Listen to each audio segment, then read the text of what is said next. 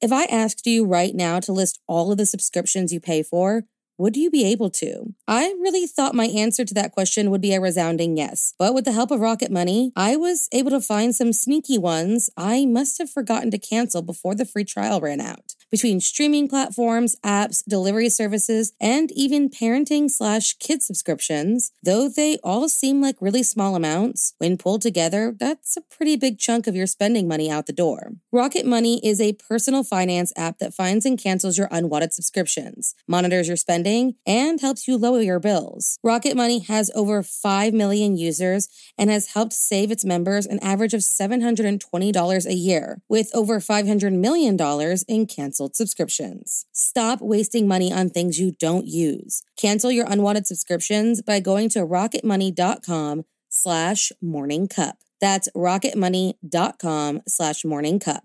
rocketmoney.com slash morning cup.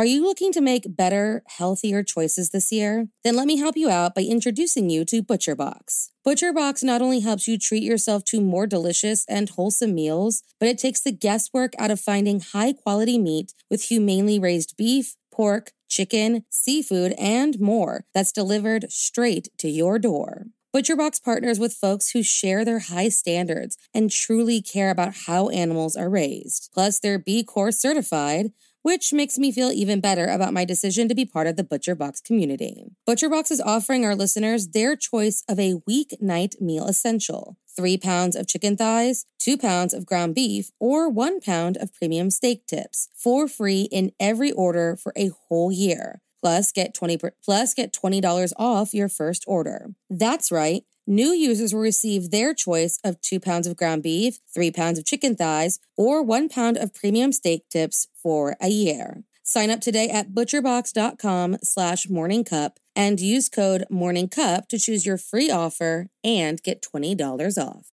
There were two more murders 15 miles when away. police arrived, they found the telephones and electricity lines described by one investigator as reminiscent of a weird religion. Morning. Cup of murder.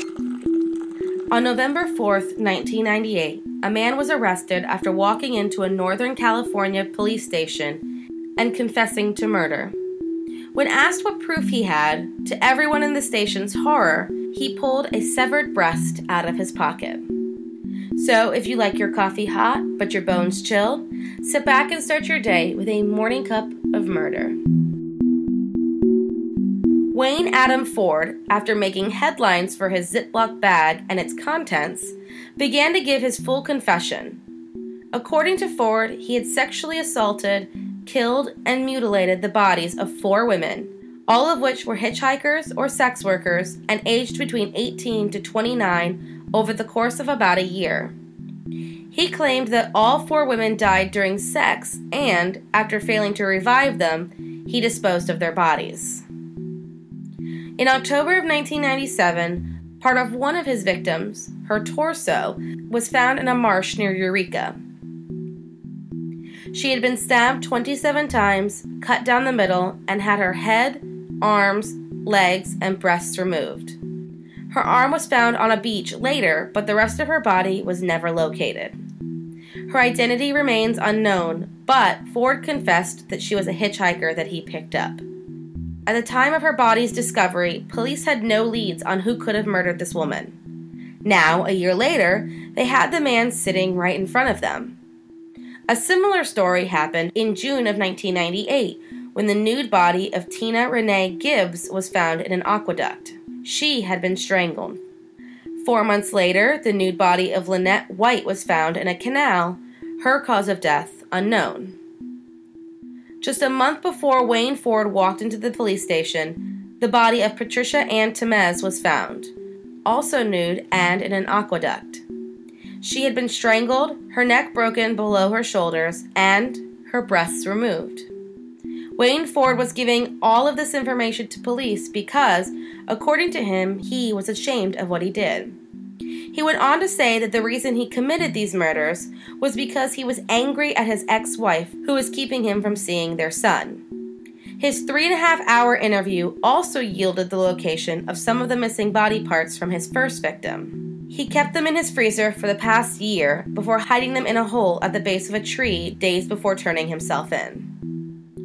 Despite literally telling the police all of the details as well as carrying around a piece of one of his victims, Wayne Ford pleaded not guilty and blamed a brain injury he suffered in 1984. Despite this, he was found guilty on all four accounts of first degree murder on June 27, 2006, and sentenced to death on August 1st. Thank you for joining me in my morning cup of murder.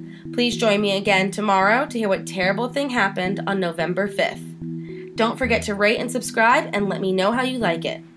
If you want to help support the podcast, there's always Patreon or just sharing it with your true crime obsessed friends. And remember, stay safe.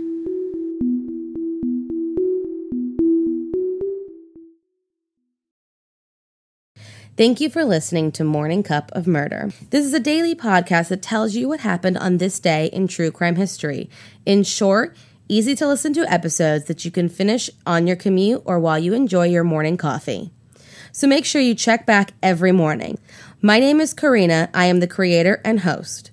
You can find Morning Cup of Murder on Twitter, Instagram, and Facebook.